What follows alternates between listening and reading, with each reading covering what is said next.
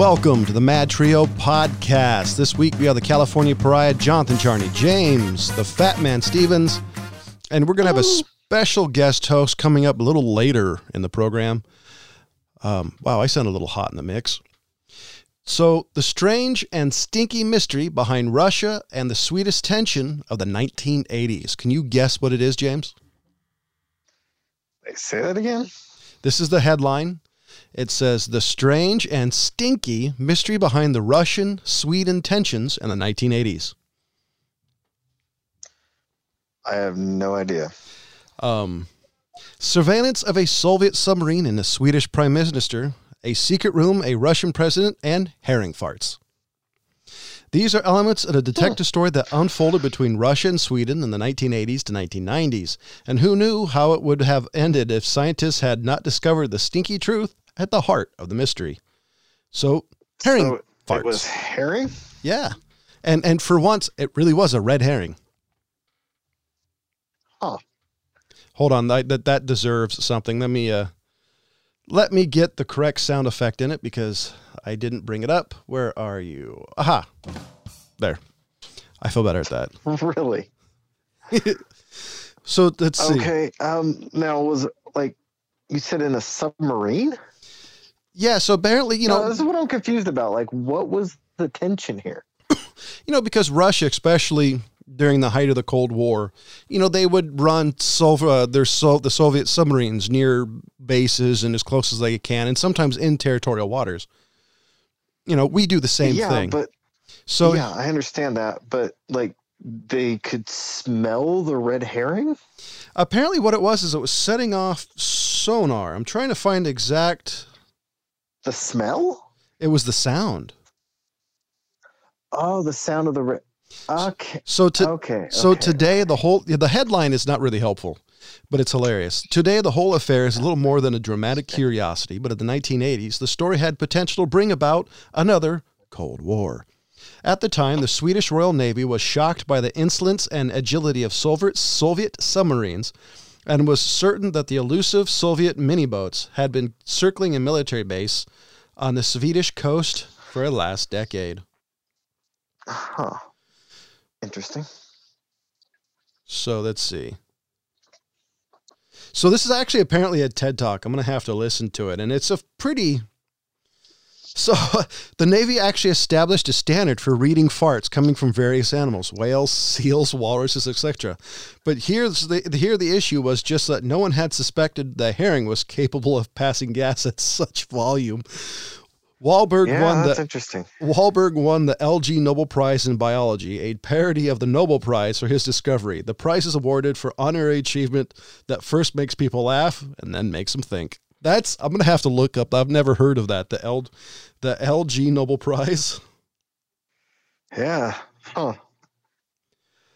What the hell? yeah, I was. All right. Yeah, I, I ran into that the other day, and I was like, that's um, that's hilarious. First of all, because we've had two Yeah. stories about people, you know, from cow flatulence and somebody dying from a cow. Um, Well, I mean, there's the old, uh, um, what was it? The Darwin Award of the. I never, you know, it was like the beginnings of the internet, so you can never really verify that one. But there was one where a guy died from a from a cow femur that exploded from a fart, and the femur bone snapped off and hit the guy and killed him. Uh, that's one of the, it was a Darwin Award story, and it's like one of those that it's like I want to go look it up and like see if it's actually true. And recently, I came across a meme of, and it's a headline, and I was looking it up, and all I could find that were uh, that basically corroborated that the headline actually existed were the those stupid spam sites. And what it was is a, a a woman being raped was saved by a rapist who ended up being a gay rapist, and he raped the rapist who was trying to rape her. this sounds like a Tarantino plotline. Yeah, and I'm kind of like, that's that's pretty funny, but it's one of those like it's so far out there that it could very well be true. It sounds too stupid But not to be one of those that it's like, did it really happen? And all of the Google searches I came across had it as the headline being a meme. You know, where basically I could come across, and then the other ones were just those sites that are that are just so ad laden that you're not sure if they're legitimate sites or just you know spam sites because that's basically what i think of them are you know i'm sure you've been to them a few times when you try to like click on something to read an article and it comes up to become a spam site and you're just like i can't i can't i can't stand this. That's what they have a lot on Facebook and tw- and all these social media sites where they they it's a story that's somewhat interesting and you click on it. And usually for me it's when you're scrolling up something pops up you you click yeah. close it. And then another one comes up and another one comes up and you're just like okay i'm done. The best things if you actually read the comment on all those everybody always answers gives you all the interesting bit tidbits so you never have to actually read the yeah but i couldn't find any of those. Oh, damn yeah so i was just kind of trying to figure it out on my own and i'm like okay this is just really getting on my nerves now and i'm just done well that's actually Hopefully one it of was true but you know That's actually one of my problems with a lot of these. Um,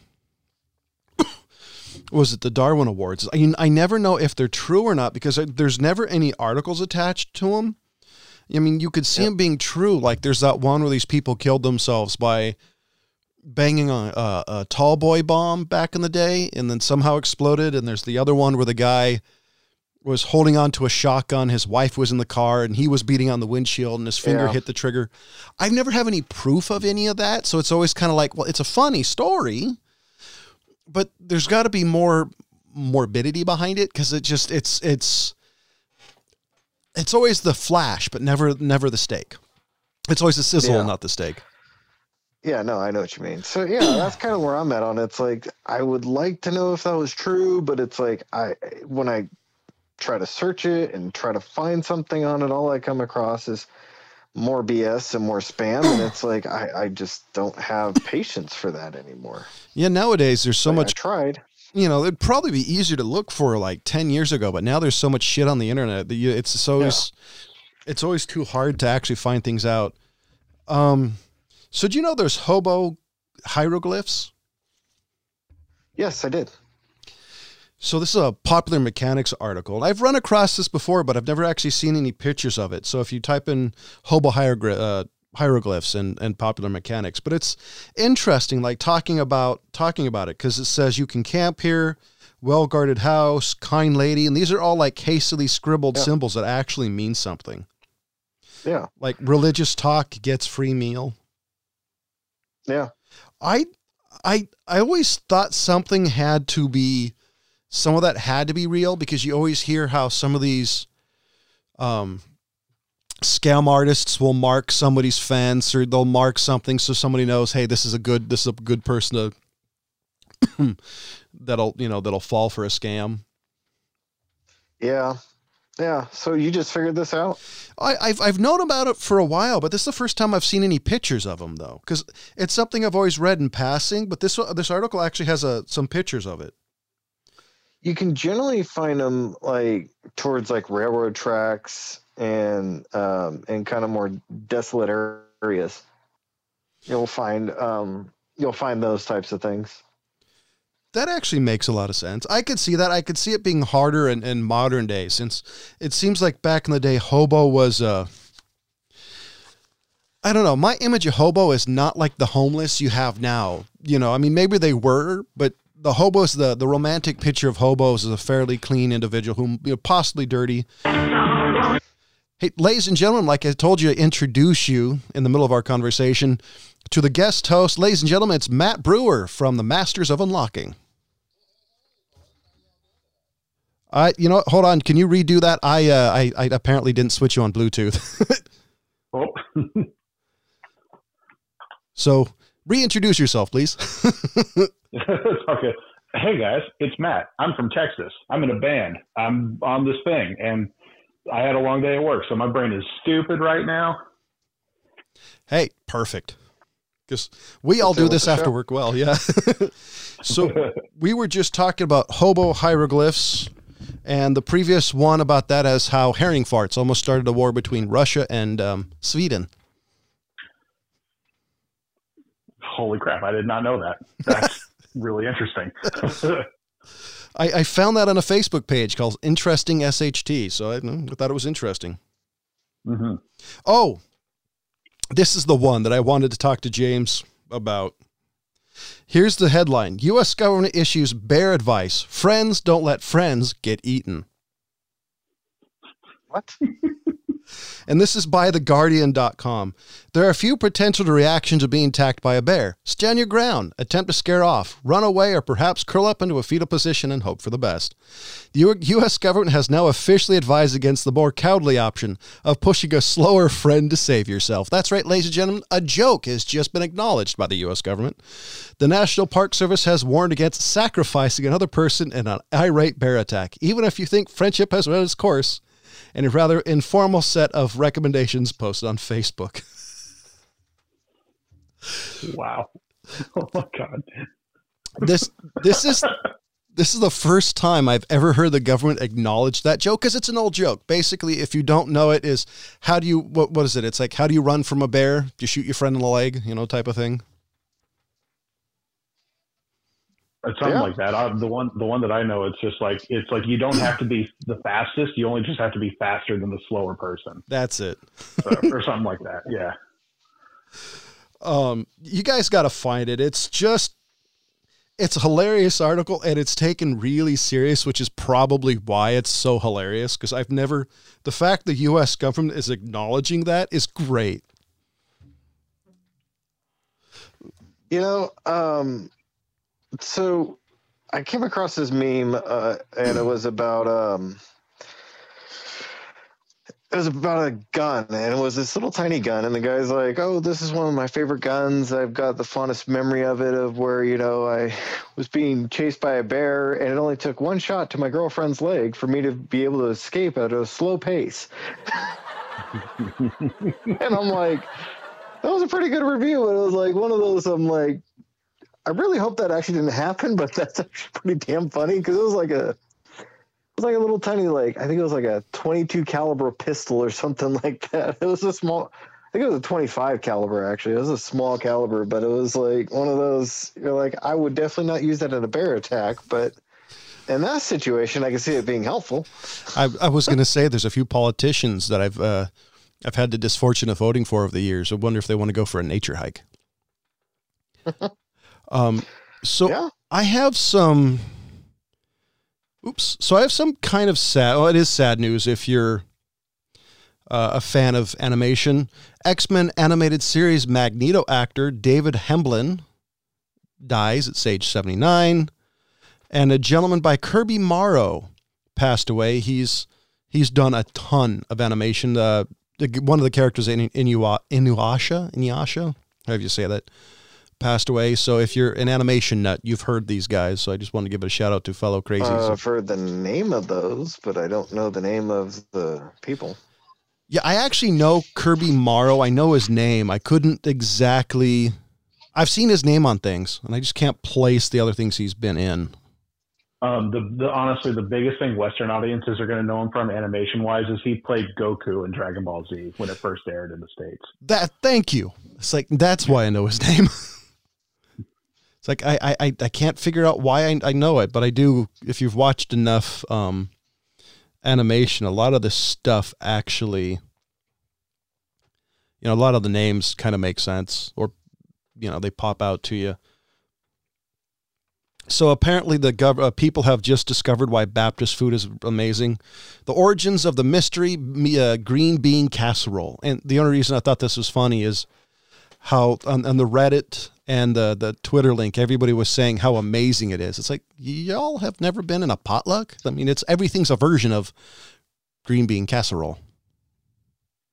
Yeah, and you know, I don't like green bean casserole. I mean, it's been decent a couple times in my existence, but it's not like something I'm like, ooh, that yeah, there's green bean casserole. I, if I'm gonna make green beans, I prefer to do fresh and not this shit where you're just going to dump it in a casserole dish and bake it.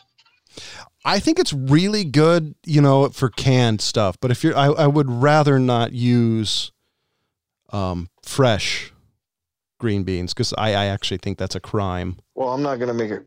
I'm not gonna make a damn casserole. That's what I'm saying. This, I want them fresh, where I'm gonna be, you know, cooking them in butter, jalapenos, bacon, you know, shit like that, instead of t- dumping it in a whole freaking casserole dish and doing it. I, I per- personally don't like canned shit, anyways, but I that's my thing. I use I if I use canned stuff for some stuff because I think some dish some dishes lend it to it, especially if it's going to be mixed, um, because it's cheaper. But I like fresh stuff a lot more. Yeah.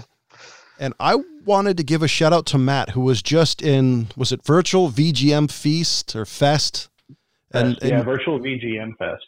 Yeah. and he was on that November fourteenth. So if you want to talk about a little bit for a little bit of a free plug, Oh yeah, sure. I guess so. So, um, so honestly, this is that was oh gosh, how many of these have there been? So the first one there was there's been a bunch of virtual VGM fest starting in March when all the this when the coof really got going. I hate it. Um, and so basically, it was just this dude in Canada who was like, I want to get a bunch of nerdy musicians together and do essentially a music festival. And it started, it was us and five other artists, and it ballooned into this thing from what last weekend or the weekend before last. I don't know what day it is said it was the Um, fourteenth. the 14th. So yeah, last last Saturday, where we went from six artists to 34 artists over a three day period. Um, and so some people were given more time than others. Mostly it was people who'd never never played before, which is awesome. But we were given 30 minutes to do stuff, and yeah, we played four songs because we're one of those bands where we can do a lot of music and. We're like, this is going to be short. No, it's going to be nine and a half minutes long, stupid. So, Hey, that's Yeah. half. That's most of Metallica's early albums. Is just really long stuff. So yeah, Uh, long This songs, long songs are good. I prefer long songs over usually like the radio friendly stuff. hmm Yeah, I like I like I, I measure distance out in Texas by like how long I have to listen to an album for, and if I can get to San Antonio by listening to an album, I'm going to be very happy about that. I was gonna say, you have you tried like measuring them in Neil Peart drum solos? I mean, usually, yeah. If if I know that, honestly, like when I go to San Antonio in January, there's a big big nerd con that happens out there. My buddy and I were driving. I'm like, all right, put on this one Rush record, and it should be good by the time. We should be done by the time we get there. That's awesome. hmm So everybody's wondered, at least some people. I've always wondered about this. Everybody hears about how big rock stars took drugs back in the day, 70s, 80s, etc. There was one rock star I never cared about, Rod Stewart. Apparently, he uh, pursed all his cocaine. He took it anally, which would have surprised me considering how I've never liked his voice. It always sounds horrible to me. So that the Yeah, I I Yeah, can I- believe him. because I yeah, I, I saw that article too. Because if somebody told me that he he smoked crack out of the back end of like a '57 Buick tailgate, I would have been, oh, okay. His voice is kind of raspy. I can understand it. But it says in the article that he did it to save his singing voice, and I was like, you're you're uh you're not exactly a tenor there, dude. I I don't quite understand why you think it's going to make your voice any worse. But of course, I'm not a Rod Stewart fan. I've known a lot of older women who would swoon. Over Rod Um, Stewart. Yeah, it makes it makes sense, kind of. I mean, you get the same. I mean, honestly, you get the same exact high. So So I, I saw a t-shirt. This is just going to be me reading some certain websites and other things I've saved. This is kind of the grab bag of bullshit. I did see a funny t-shirt online that I thought was hilarious. It says, what if Zelda was a girl? yeah. Oh yeah, that's a Wait, classic. Zelda- Zelda's not a girl? No, Zelda is a princess. Link. oh yeah, you're right. Zelda's a girl. I'm tired, obviously. I was like, wait a minute. Yeah, I I, was gonna I John, are we gonna have to sit down and have a talk? Because I mean, I think so. I think he's uh getting. well, I guess he's assuming Zelda's, you know, the, what, what was gender. what was Is the okay nowadays?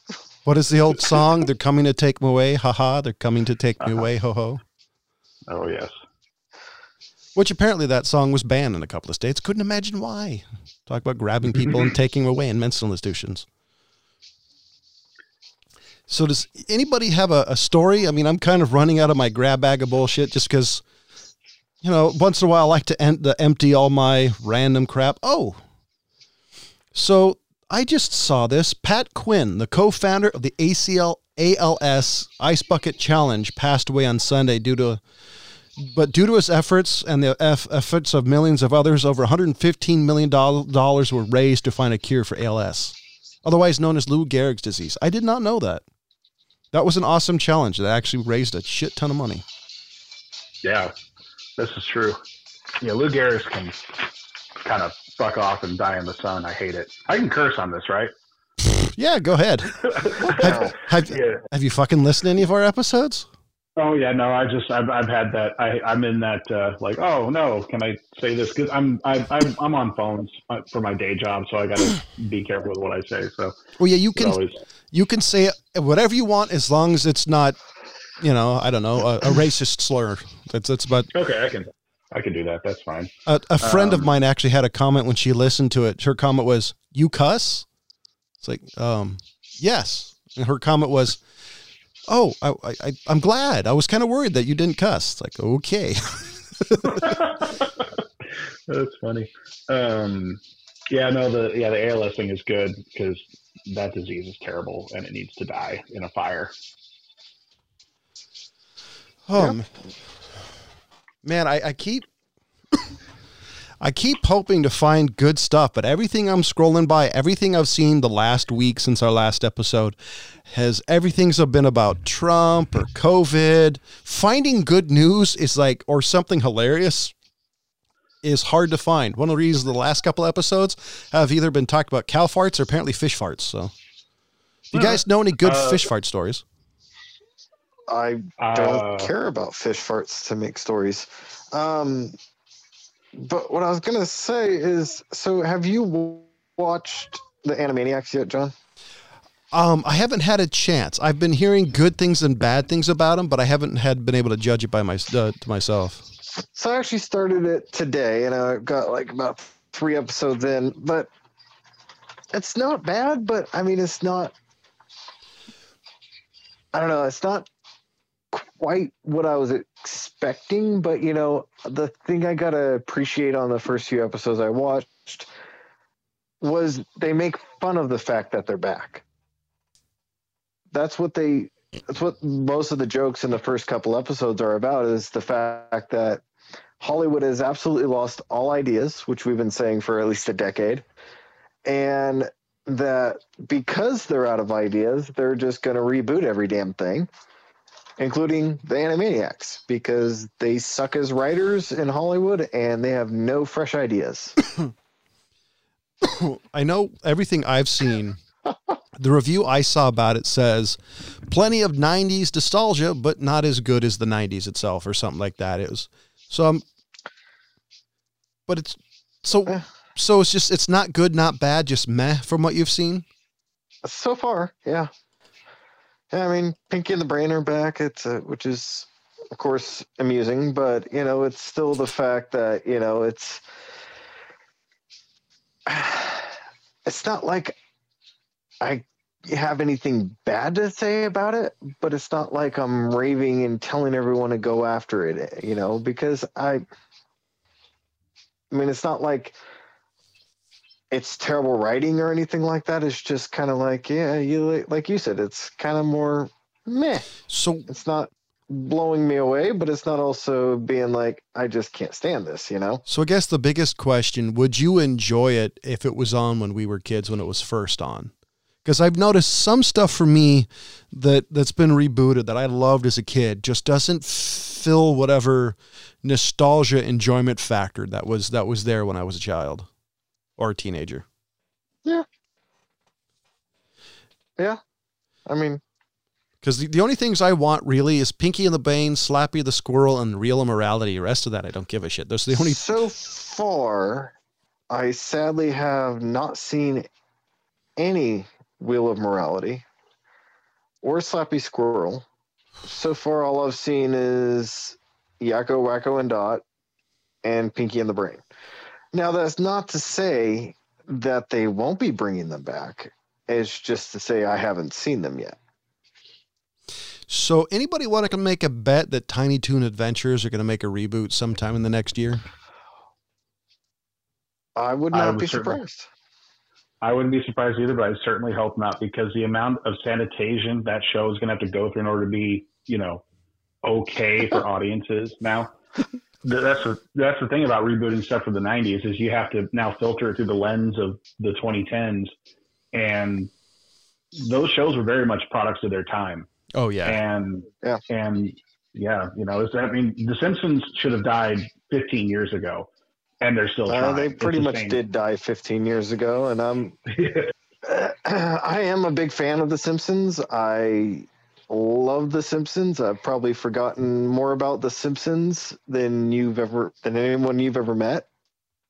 But Probably, yeah. back in 2003, 2004 is when The Simpsons actually died. Mhm. And I, I- they try to bring it back, which is great. But when they fired Matt Groening the first time, The Simpsons went to shit. Literally, completely. And then they tried Yeah. to bring it back, and they were kind of successful in that, but not to the point of what it used to be before before they fired Matt Groening.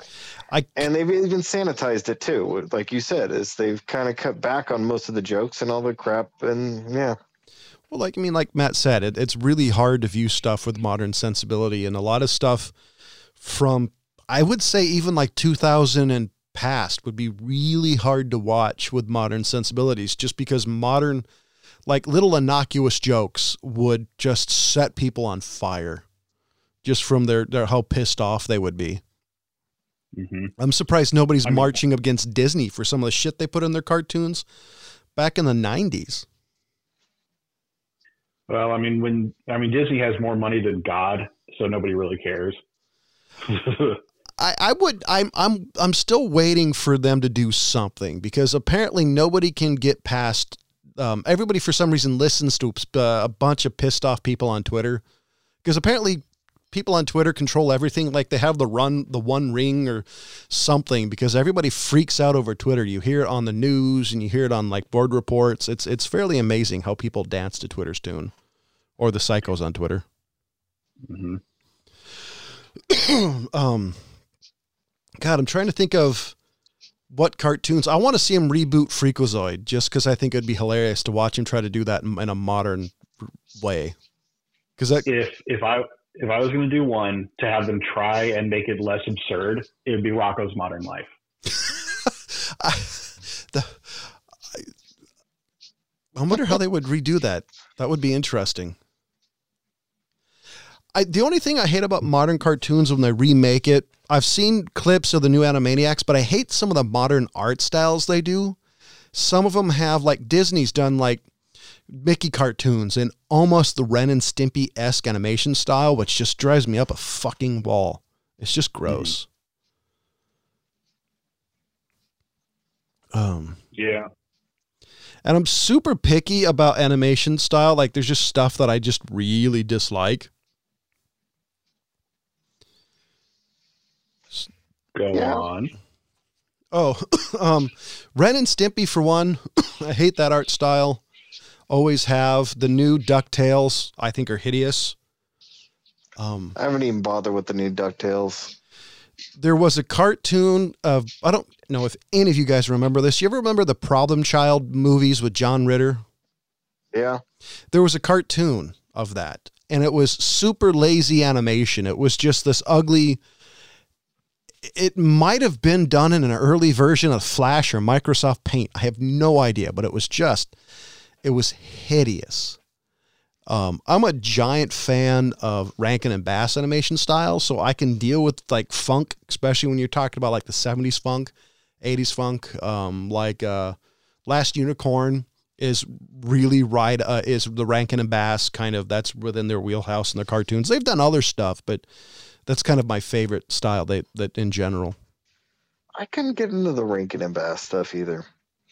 I last unicorn. us- What was that? You, you had us do a couple of them in RFR, but just not my thing. Yeah, I think I, I think you just have to. I think it's kind of um. Oh, what is it? I it's, I think it's like trauma. It has to be something you're into. I think to really dig. Okay, I'll give you that. You brought up trauma. I'll, I'll give you the fact that yeah, it's not everybody's cup of tea, man. Well, because like for for example, like the last unicorn, one of the reasons that got me in it the first time was uh, it's like midway through, and all of a sudden I heard the band America. It's like, okay, so that got me hooked, and then I saw the animation, and it's within that because they're the same people that did the original Hobbit cartoon in the '70s, and I love that style. It's a very stylized '70s. Um, and it just got me hooked, and so I started watching more. I mean, of course, Rankin and Bass did the Rudolph the Red-Nosed Reindeer clay, uh, claymation stuff, which is a giant. I love that. It's one of my favorite holiday things. Yeah, I, I don't know. I just never really got into that type of stuff. I, I tried, you know, I watched it all when I was a kid, but then I just, growing up, it was kind of more. I don't know if I was going to be in a, any animation style. It more kind of Looney Tunes esque stuff, and not so much the surrealist type things or the abstract stuff. Like kind of like Ren and Stimpy. Ren and Stimpy to me was like abstract cartooning. It wasn't really good and it wasn't really like completely terrible, but it was there were times that it got to the point that it's like this is making me sick to my stomach watching this. Yeah, that's what I always thought it It's was like gross. giving me motion sickness. On the other hand, I was I, I really liked most of MTV's Liquid Television when it was on back in the day. They had some amazing stuff like Aeon Oh. Flux. Yeah, so I was watching something about, or I saw an article on Facebook recently about Aeon Flux, and, and that it was um, that they were saying that it kind of killed that type of animation on MTV and made a what was it? It was like something like it made the generations after it like really confused as to what the hell was going on, and I'm like. I wasn't bothered by that actually. How was anybody confused by Aeon Flux? It was a very simple something happens, she dies, next episode she's back. It's I, I don't under, that's confusing to me. I don't know. However, It it was did just saying that it like traumatized a bunch of people, and I'm like, how did that traumatize people? I actually kind of like the show. anybody watch I uh, was it IRL or whatever it was called back in the 90s? Now that was traumatizing. Um a bunch of shitty music that I would have never listened to, most of it. Um And I'm not like a music snob, but I'm not really a pop guy unless it's like the one 60s that I pop. really enjoyed traumatizing people with was having them watch. Since we're talking about MTV and kind of like the traumatization that came from some of the things, is to have them watch the. And it wasn't the worst music video out there, by the way, people. Uh-oh. Living on the Edge, Aerosmith's music video. I vaguely remember I don't know that. why that traumatized people that I, you know, later on when I was like, oh, they're talking about weird videos and stuff. And I'm like, here's one you guys should, can watch. And the only reason I did it was because there's that one section where uh, Steven Tyler is completely naked except for being, you know, like kind of drawn on, had some body art going on, and his hands are covering his penis as he's singing. And that's like the one part I always wanted to really screw with people on because it comes out of nowhere. But Because it's like seeing watch that whole thing, they're like, "What the hell did I just watch?" And I'm like, "It's not that weird of one." Well, let's be honest. It's like watching being grandma being naked. Um, it's like it's like making what my one of my favorite movies to fuck with people with is um, the Crying Game. Because if it, because if you're not paying attention to the movie at all, or if you've never seen the movie Stargate, it's really surprising. And all of a sudden, at the end, you have this giant schwanz, and it's just people's reaction is hilarious. Um, our dearly departed friend Jeff Michael his favorite movie to uh, mess with people's mind was um, a human centipede. He literally told me one day we were hanging out. It's like I want people to, I want as many people as I know to watch Human Centipede. And I, I remember saying, "Why would you do that?" He said, "I want people to be as messed with uh, horrified as I was in that movie. And it was just, it always made me laugh because he kept trying to get me to watch it. It's like, dude, you're, you're better off getting anybody else to watch it. There's not a chance in hell. I know what the movie's about. You know, I, I've watched it. I've watched. Let me see. I'm trying to think. I haven't watched them all, but I've watched quite a few of them, and uh, they're really nothing like traumatizing or or disturbing. It's it's more annoying, to be honest. You know, I mean, yeah, the whole concept of it all is is disturbing and yeah, I guess you could kind of figure out how to make that actually work, you know, with some weird science crap. But honestly, the movie was more annoying than anything else. It wasn't scary, it wasn't traumatizing. It was annoying. If you want a movie that will actually disturb you, Tusk? no, a Serbian movie. Oh, yeah, yeah, yeah.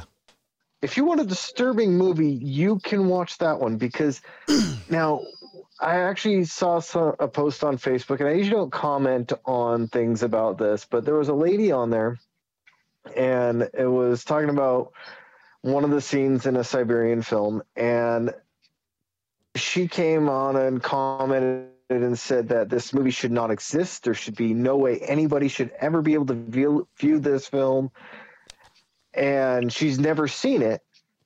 But this is her views, and no one can change her mind and so I commented on it and I said, okay, first of all, I said, this film should be viewed by people, not everyone, but I think it should be out there because of, one of the facts is that this film could actually really ha- happen.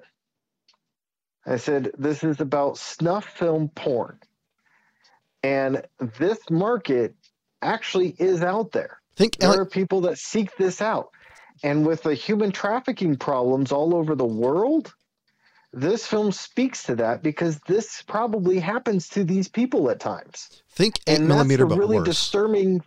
That's the really disturbing thing about this film, is that this could actually be a legitimate thing that has happened. I yeah, I've eight millimeter is another one that you know. There's a lot of people that hate it and are disturbed by it, but that's the point of it.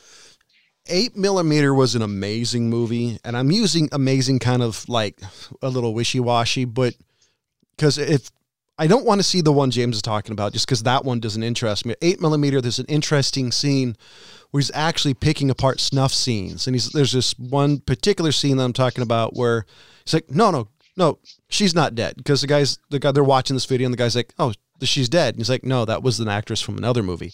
So they're actually, it's a search for a legitimate snuff film. Um, it's yeah. a Nicolas Cage movie. It's one of his better ones. And yes, I realize I'm, we're, we're talking about Nicolas Cage, one of his better ones, not saying much.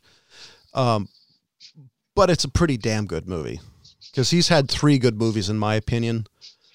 Um, yeah. What, it's, and by the way, I'm not saying everybody should watch a Serbian film because not everybody should watch that movie because it is a very disturbing movie.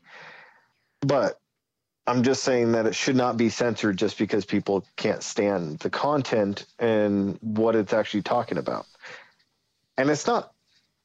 And the other thing I want to say is it's not glamorizing any of it. So I, I, guess the question for you is what's more graphic if you want to compare graphic to graphic, The Passion of the Christ or that movie?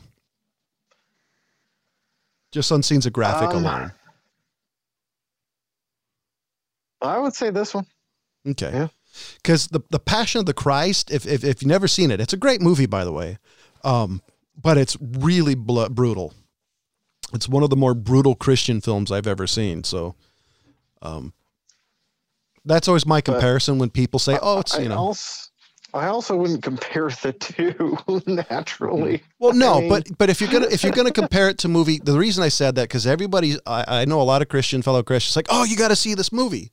So I was gonna say it's comparing on the uh, the level of, oh, you got to see this. Oh, everybody should see this.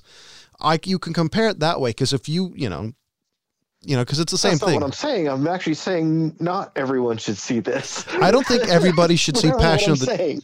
Well, I don't think everybody should see Passion of the Christ either, because it's an incredibly brutal movie. Uh, if Yeah, if you true. actually, it's it's one of the more real presentations of it, at least from what I've seen. Oh, talk about movies, and we're going to switch off. Kind of, I did hear that was the Wonder Woman 1984 might go to streaming. It's going to go streaming and uh, theatrical release on Christmas Day. I'm quasi hoping that that's going to be the new people standard, actually going to be able to go to the theaters by this time? not Regal. Oh, Yeah.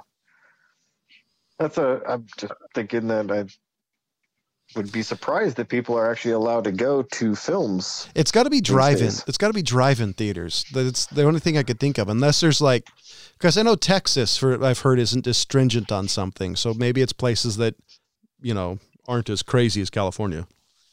there's a Oh, there's a couple uh, cup yeah there's a there's a few uh, theater chains that are open here. So um, Okay. yeah, we're we're you know, not as not as bad. I'm just pissed off because I'm not going to be able to see Dune until next year. God damn it! Yeah, that was that was the one movie I was super excited for. We were actually talking about in the show a few months ago. Um, because everybody on the show except me usually dislikes like the Dune. Any variants of the, the movie that's come around. If you talk about David Lynch's Dune, if you talk about the Sci-Fi Channel Dune, nobody pretty much likes it but me. So I was seriously excited once I saw it, even though Batista's in it, which kind of bugs me. I, don't know, he's playing. I very think he's playing the character that's right for him. Who's he playing again? He's playing uh, the I forget I forget the character's name, which completely destroys my nerd cred. But in uh, the Lynch movie, he was the guy with Harkonnen who wasn't Sting. So Oh, uh, uh Feyd. Is it Uh, Fade Rabuth? Feyd? no, that's that's Sting's character. oh, then Um, Rabban. the other, yeah, the other guy. By the way, I don't know how. I, actually, I do know how I've seen that. I've seen David Lynch's version of Dune a thousand times because it's one of my favorite movies. It's so good. I love it. And I'm going to say this again, Somebody has to. just because I love the movie. The David Lynch version of the Dune actually look how the book reads, but does not actually go along with the plot as much. However, the Sci-Fi Channel is almost verbatim from the book and looks like a high school play. So pick your poison on which one you want to watch. And by the way, the acting's about the same. There's a high school play in the Sci-Fi Channel one. Oh, look, there's a worm. Walk without rhythm. Oh no. Uh, oh yeah, I should say total disclosure. I'm actually wearing a CHOAM shirt right now, so that tells you where my my my everything, my uh, loyalty lies. So Okay, that's that's that's badass. mhm. I didn't realize there were Dune shirts. Now I'm gonna have to go find one. That's well, I'm gonna I'll I'll send you a link after after we're done here, and um, yeah, you're gonna hate me for that because all your money's gonna go there. well. Thankfully, I'm married, so uh, you know, I there's there's some. My wife is much better with money than I am. Shocking, because with a guy who has like 600 DVDs, I'm I'm not bad with money, am I? Um, on a dying I know. format, who's now collecting records. Just what I need. Another hobby. Um. Oh, the other one I was pissed off at is allegedly Ghostbusters. If I remember correctly, was supposed to. Co- I swear Ghostbusters was supposed to come out this year, and now it's being pushed off to next year. I think because of COVID. It was supposed to come out in July. That's what I There is- thought. There's been a lot of pushing forward and backwards on all this crap. However, if if in theory, if COVID somehow is non-existent, or if they come up with a viable uh, uh, solution to, for people not to get sick, next year could be an incredibly epic movie uh, release year. Considering there's at least three or four movies I really want to see, which almost Mhm. never happens. Because I'm totally jonesing for Dune and the new Ghostbusters. Because I, I fucking love Ghostbusters.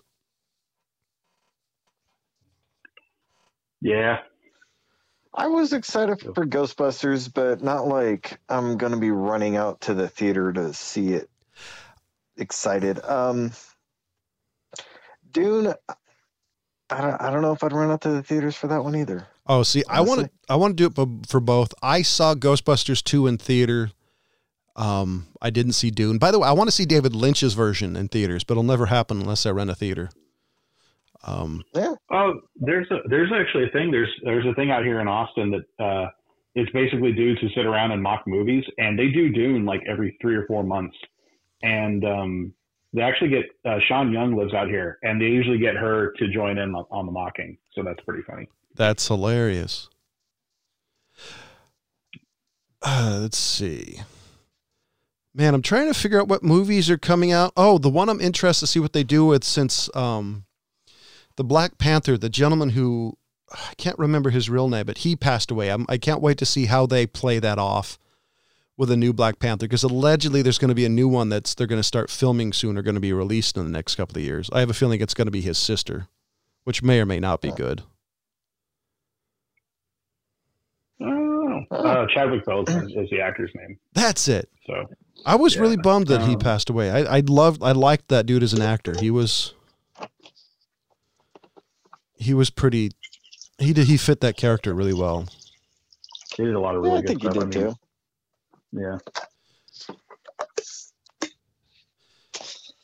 I don't know. No, I just I don't have the desire to run out to the theaters anymore. Honestly, I mean I do. I would like to still, but I don't know. There, there's nothing out there that's been like uh, jaw dropping. I need to go see it. Um, I, don't- I, don't- I think the epicness of movie theaters is just kind of done now for me. yeah, I think the high prices, the uh, Well, I, I think for me, specifically, and for me in general, is I love sharing the movies, and well, there there'll always be movies I think I want to see, but that that that oh I want to see it in theaters is just not there. Like I want to see Dune in theaters really bad because I'm I just love that universe and it's a great thing to geek out on. Ghostbusters I've been a fan of since I was a little kid, even though Ghostbusters 2 scared the shit out of me But- Mhm. in general, I don't know. I, I think I, I agree with James. It has to be something special to me to want to see it. And like unlike the 80s where like I was a big fan of action movies, there's not a lot of movies that just scream I got to see it because pretty much all you get now is like tentpole movies. It's a a Marvel movie or a DC movie, which allegedly DC is going to be closing down soon or sold off. Um, or it's a Bond movie that quasi piques my interest, but all Bond movies are the same, which isn't bad, but you know, after a while, it, it gets a little old. Mhm. I can't Yeah, wait. I, The, I think the only. Oh, go ahead. no, I was going to say the next Bond movie should be interesting. No Time to Die. Well, no, the one after that, where they're they're picking a female Bond. No, uh, allegedly. I don't. I honestly don't know if that's going to happen. I'm looking forward. If they do do it, I, I want to see how they do it. Just because the one thing I kind of take a wrestling approach to movies is within that universe, it has to make sense. And a lot of movies no longer they don't do that. And so mm-hmm. I, I want to see how they do it and it makes sense. And it shouldn't be too hard to do it. I just think they're going to be lazy because it's easier to be lazy in storytelling these days because nobody cares as much. It seems like. Yeah.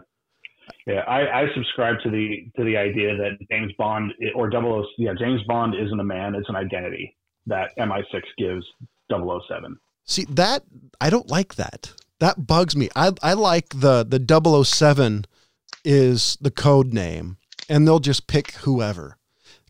You know, because the only problem Yeah. because I like that because 007 can be a woman, it could be a man, it could be white, black, Asian, it doesn't matter. Where James Bond because of the previous movies and, and Sean Connery, it's a very specific image of a person, in my Mhm. opinion. It's a Yeah. white British dude versus, oh, this is, uh, you know, Mr. Chadwick. He's 007. I would totally be down with that if they did it Oh no, I think I I think you may have mis- misunderstood what I what I meant. Is like it's like not it's like dub like it, it doesn't matter who 007 is, they're always going to be James Bond. It doesn't matter who Oh. plays him. That that's what I mean, and that's what because they they kind of have little nods at that in different Bond films. Like I think in The Living Daylights, uh, Timothy Dalton makes a little little joke. He's like, "Oh, the other guy didn't have to deal with this bullshit." Um, kind of thing. And it, it also would make sense because you've had M played by multiple people in mul- or the same person multiple Bond Bond But M, uh, Judi Dench played for two. but M was always a code name, though. I mean, I don't, I just don't like James Bond, the name James Bond. I don't like that being a code name, but that's just me. I'd rather have 007 be the code name, and then they can pick whatever for the yeah, name. no, I, I hear that. I, that's just me because I just when you mention James Bond, I'm always thinking you know Pierce Brosnan or uh, Sean Connery or some of the, the the past guys. But I think with a woman, I think it's the best way to do it because I think it's going to change. And this is the only reason I say this because I think it's easier in story wise than saying, oh, you're going to have a a black dude be the new James Bond when it's a completely different. It's a different gender. You can pick the, the person of color or not. I think it's going to be an easier device so people don't actually freak out. So later on, if they choose a black guy, I think it's easier to tell. Because I think when you have movie, movie, movie purists, especially people who are James Bond fans, I think they're going to care less. Because once you break that down, I don't think it's ever going to be an issue again. hmm I hear that. We'll see. You know, I I'm one of those who could care less, honestly. I really am. I mean, it's I don't know. I'm not one of those purists who's going to get butt hurt whether or not it's a male or a female. Um, I'm not saying that. You know, to me, as I said with your dad the other week, it's it's like Doctor Who to me.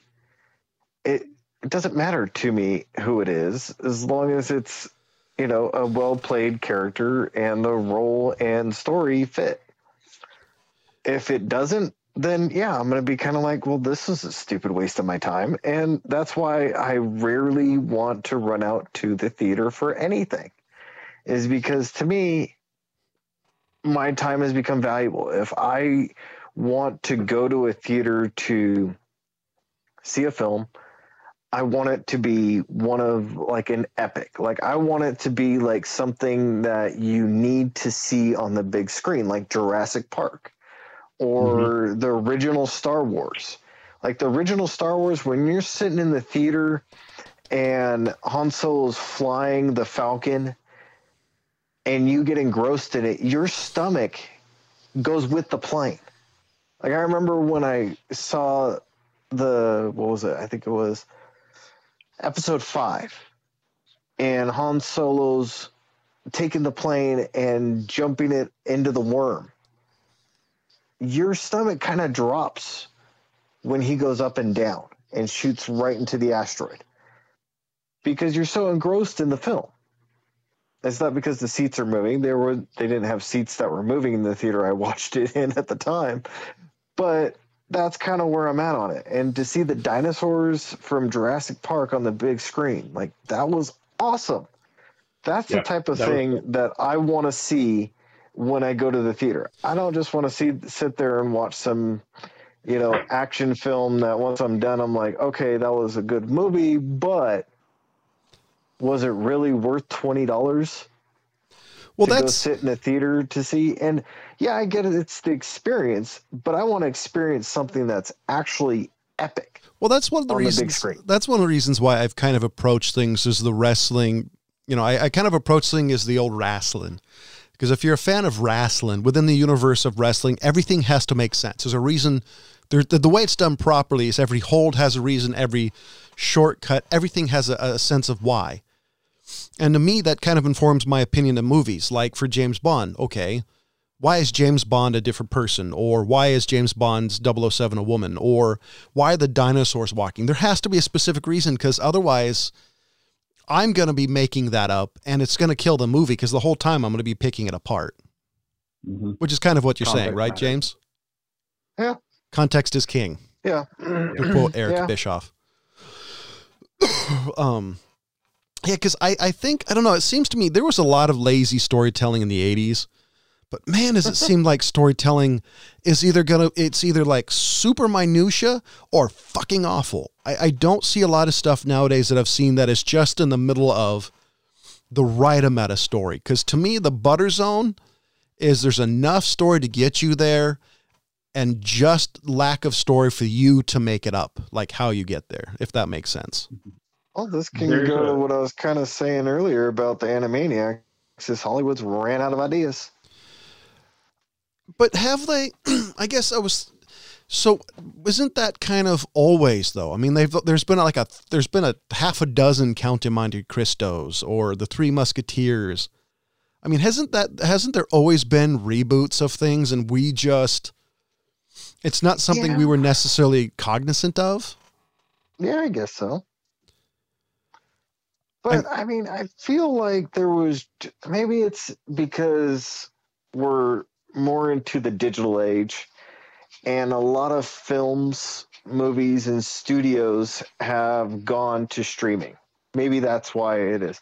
Because there's a crap ton of films that are being released on streaming weekly that are new films that are out there. I mean, even Jackie Chan, uh, Arnold Schwarzenegger, um, uh, why am I drawing a blank on his name? Pierce Bronson or Brosnan.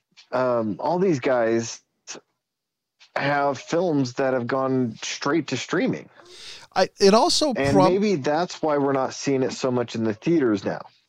I would say it also I tied. I would also tie that into and.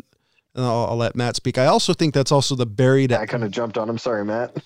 No, no, it's all good. I was gonna say. I also think that has to do with a barrier to entry. Is like a 4K camera, for example, is stupid cheap. Now that nobody does film whatsoever besides maybe Tarantino, you can make movies all day long, and it's it's super cheap. Yeah. Matt. Could be it. I Yeah. Um, one of one of the things I always I always look for is well, I'll, I'll just I'll say this just to jump back to people like there's there's movies I need to go see in a theater. Honestly, the only two people that are going to make me go, I got to go fucking see this in a theater is Christopher Nolan and and Denis Villeneuve because the way that they shoot their films is is tailor made for the big screen. I mean, Nolan still shoots on IMAX film, so Yeah. that's a yeah, that's and that's big, and I love the way they do their cinematography and stuff. If, I- if I didn't see Interstellar in the theater, I don't think I would have liked it as much as I do, and I love that movie. Um, I can I see like that. movie. I can totally see that. I would. I for me, it also that used to be Cameron and the, the Peter Jackson up until the Hobbit movies. And when I Mhm. got kind of really pissed off with the Technicolor Rainbow, then I'll, I was like, I'll just watch the rest of his shit in DVD. Right matter of fact, I'll catch it on ABC. I get the abridged version. there you go.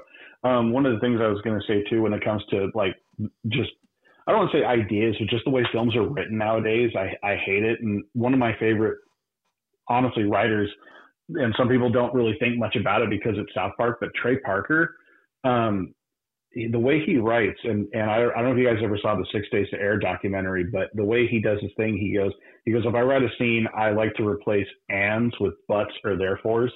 So he, he goes, you're writing a scene and it's like this happens and then this happens and then this happens. But the way I do it is this happens, therefore this happens, but this happens. And he says it makes for more interesting writing. And I mean, I, I am very hmm. much in agreement. That that totally makes sense. I also kind of, and this may be a total non sequitur. I think hmm. what kind of kills storytelling in modern movies is and, and television and everything is everything now has to be episodic. Nothing is standalone anymore. And I think I personally think that's kind of killing franchises when you you know like Terminator 2 for example.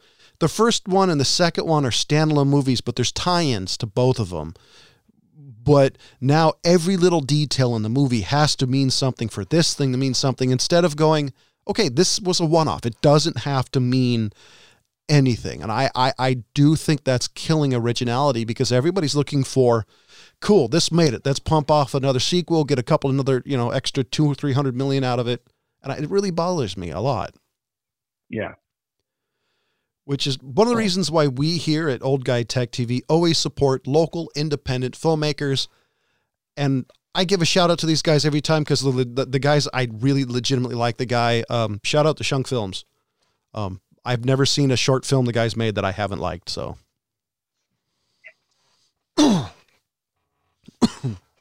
Oh. I mean, every every time Yeah. I every time I give the shout out to the guy, I think he's always surprised because I I truly I really do dig the the, the guy's filmmaking. Um, and we're we're coming up to a hard break, uh, the hard end of the show. So, is there any I'm trying to think since Thanksgiving's coming up, I guess we should end on a positive note. What are you guys thankful this for this year?